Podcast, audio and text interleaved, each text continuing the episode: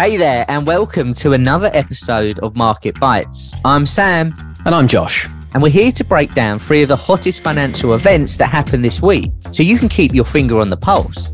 Whether you're on your way to work, at the gym, or wherever and whenever you have the time to get updated, So, are you ready? let's get into it. This podcast is for information and education purposes only and should not be taken as investment advice, a personal recommendation, or an offer of or solicitation to buy or sell any financial instruments. This material has been prepared without taking into account any particular investment objectives or financial situation and has not been prepared in accordance with the legal and regulatory requirements to promote independent research. Past performance is not an indication of future results. Hello, everyone, and welcome back to a new episode of Market Bites. My name is Josh Gilbert, and today I'm joined by Ben Laidler, our global market strategist here at eToro. Uh, our usual host, Mr. Sam North, is is up living it up uh, in the French Alps uh, in Val Thorens skiing. So I hope he's having a good time. But Ben, how are you? Thank you very much for joining. Yeah, good. More importantly, how are you? Recovered from your jet lag? Just about, yeah, getting there. We obviously had our analyst on site uh, last week for for those listening. So I took the big trip over to to the UK and only got back about a day or so ago. So yeah, the jet lag is is really kicking in. So yeah, I am I am getting there.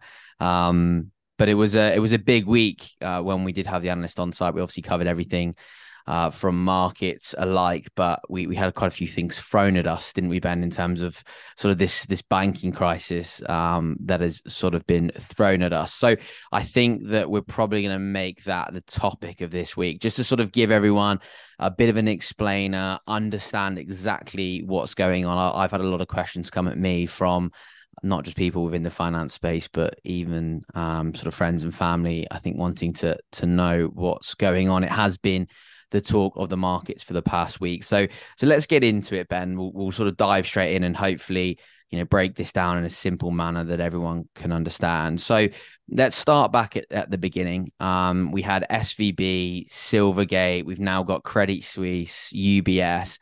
There is plenty going on. Um, so Ben, for our listeners, can you take us back to the start? Simply break this down for us. What has happened here and Right. why this is happening? Yeah, so it's pretty simple, right? So as you say, four banks have failed, three in the US, uh, one in Switzerland. Uh, they've either been taken over by the authorities, um, or in the case of CS, they've been taken over by their crosstown rival UBS uh, with the help and support of the authorities. Um, the reasons this happening, uh, you know, varies by individual bank, but if there's a common driver, it's the stresses from the Fed's dramatic near 5% increase in interest rates uh, in the past year. Uh, that's the largest and fastest uh, increase in interest rates, you know, certainly in recent history.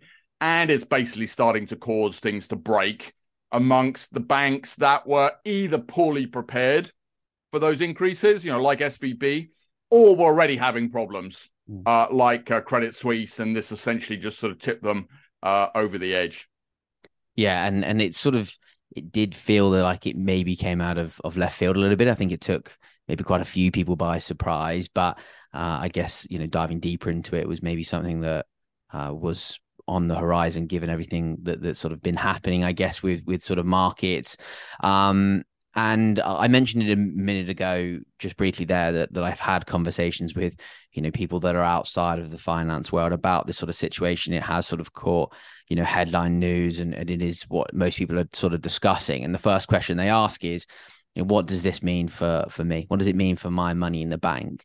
Uh, and i guess that that's probably a question that, that the the listeners are are asking themselves as well. So to break that down into a question that you can answer ben you know, is there going to be contagion to larger banks here? Um, is this something that you know people should be worried about? You know, we've got those big names, J.P. Morgan.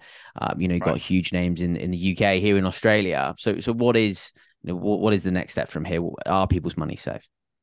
Yeah, I don't think people should be worried. Uh, money is safe. You know, all bank systems have some form of deposit insurance where your deposits are explicitly guaranteed uh, by the government uh, up to a limit. Uh, that's $250,000 uh, in the US.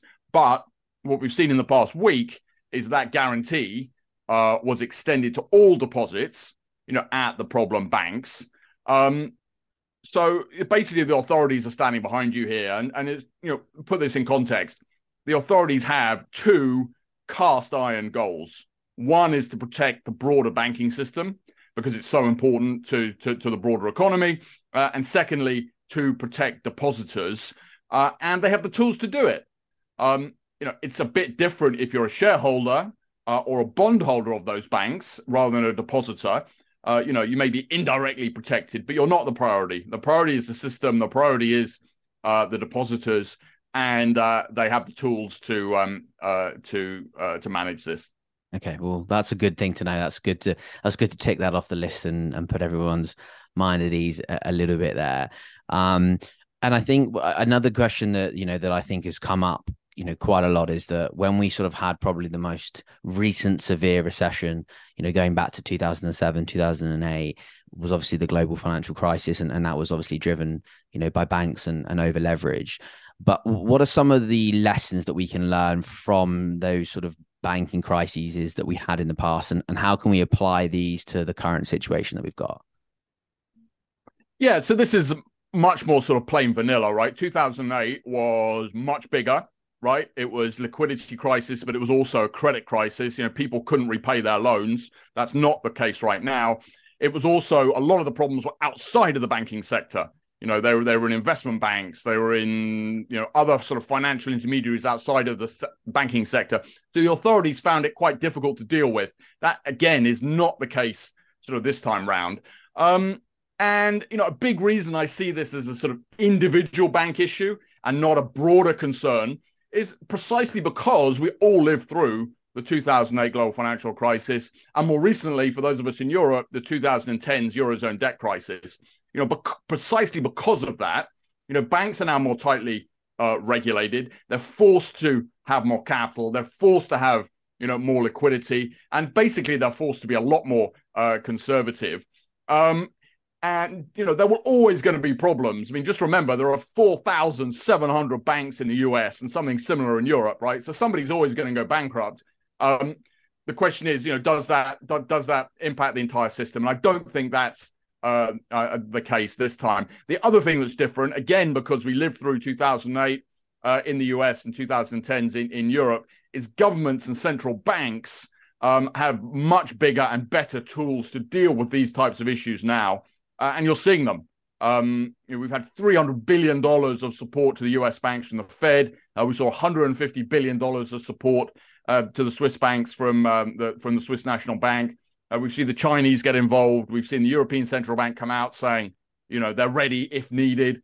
Um, so you know, it's not only about banks being better prepared; authorities are also much better prepared. So after a lot of people haven't been very happy with central banks, what you're telling us is that we should all be very happy with central banks at the moment. Yeah. Um, they, have they, got your back. Okay, good. For now. That's, that's, yeah, that's that's good to know for now. So I think over the weekend, um, we had some pretty big developments. There was a, a lot of you know conversation on the street about you know potential takeovers potential bids coming in for some of these bigger banks. You know we had conversations around svb but the big news was that ubs was set to buy credit suisse in a deal that was worth in excess of 3.2 billion us dollars. So break that down for us. Why have they bought it? Why is it important? And, and what does it mean? Right. So Credit Suisse, um, to put it in context, you know, is one of the 30, was one of the 30 most important banks in the world nearly $600 billion of assets. Um, that's three times the size of SVB, so a much bigger deal. Um, and but both Credit Suisse and Switzerland are pretty unique and they're real outliers globally. And I think it's important to sort of understand that. You know, Credit Suisse was already having plenty of problems. Uh, I don't need to tell you that. You just need to look at their share price, right? Massively underperformed uh, for years and years. Um, but Switzerland also you know, uniquely exposed to its banking system. You know, bank loans as a percentage of Swiss GDP are about 150%. Right, that's three times what they are in in the US. So when the issues of the past, you know, couple of weeks started started to tip Credit Suisse, you know, over the edge, the Swiss National Bank uh, essentially engineered uh, a rescue uh, and funded a rescue and supported a rescue by uh, its crosstown rival, you know, UBS. And you know, UBS about two and a half times the size of, of Credit Suisse. And the hope is that with the support of the Swiss National Bank, with the the scale and size of UBS, um, that combination will um, you know be able to work through this issue and stabilize uh, the, the problems that Credit Suisse is having. Okay, yeah.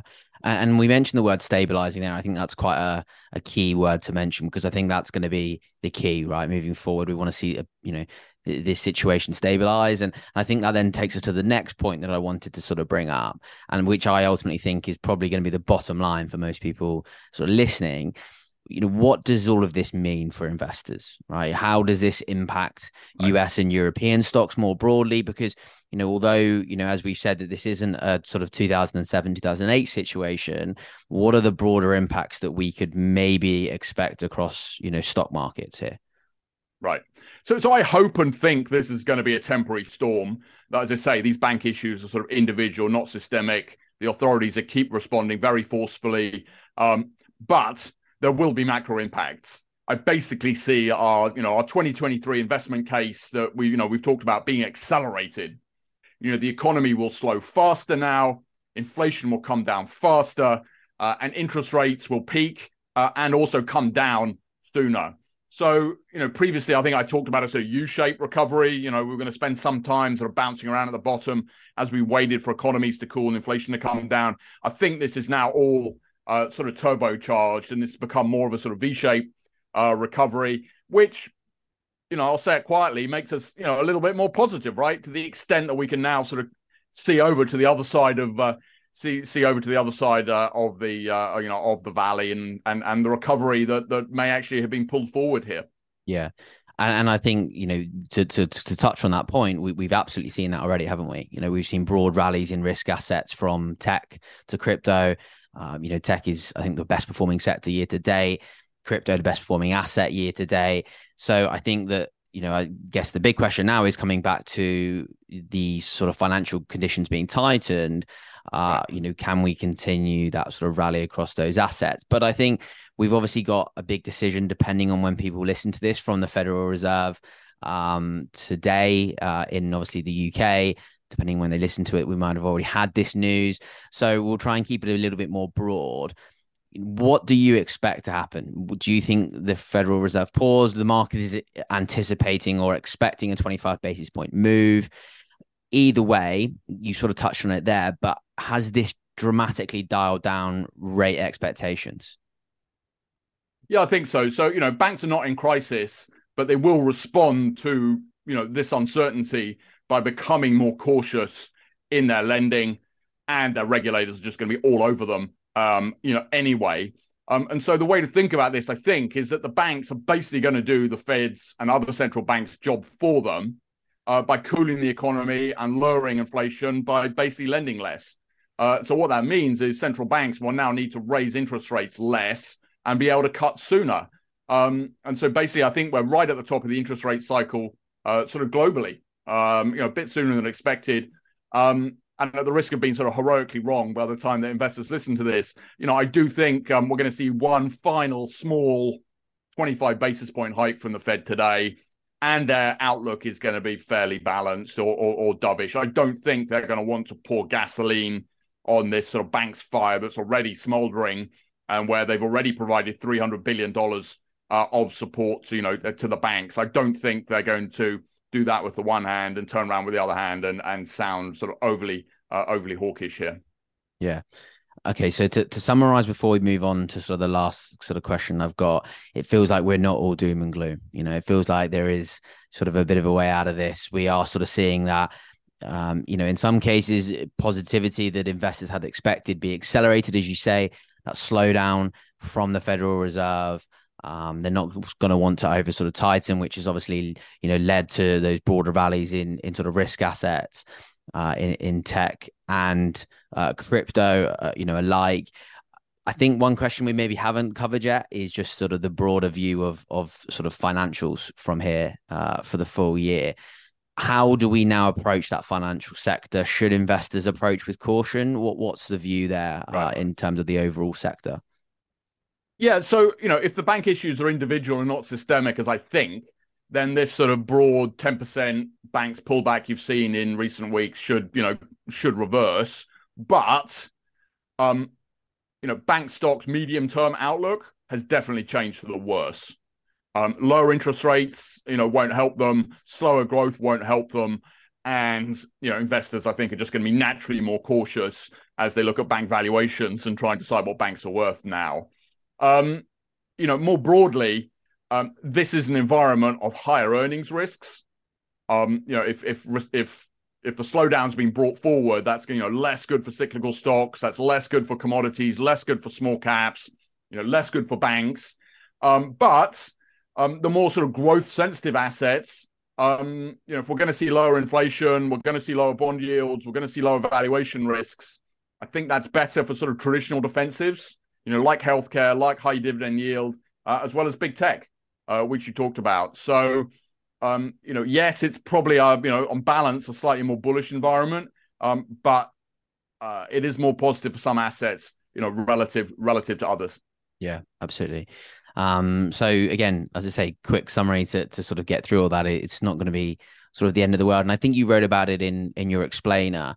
So there's a couple of two great explainers, and, I'll link both of them in in the bio uh, of the podcast for for those that want to read them. And Ben sort of breaks down, you know, both the sort of SVB crisis and the sort of UBS takeover of, of Credit Suisse very well in in sort of two written uh, breakdowns um, that, that I'll link that, that everyone can read. But you made a great point in there talking about the Federal Reserve that was set up to protect the financial system and not to to manage interest rates. And I guess that's a key takeaway here is that you know these central banks are going to do whatever it takes to to sort of ensure that we don't sort of have a financial implosion if you, if you like so the, the takeaway here i think is that you know, it, it's maybe not all doom and gloom as, as we have sort of read.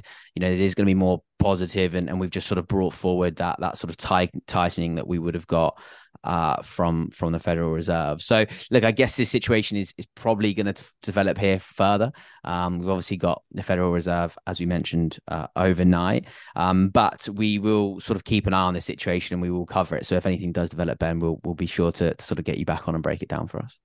Yeah, please don't. well, hopefully the the central banks or other banks don't break anything too much before right. then.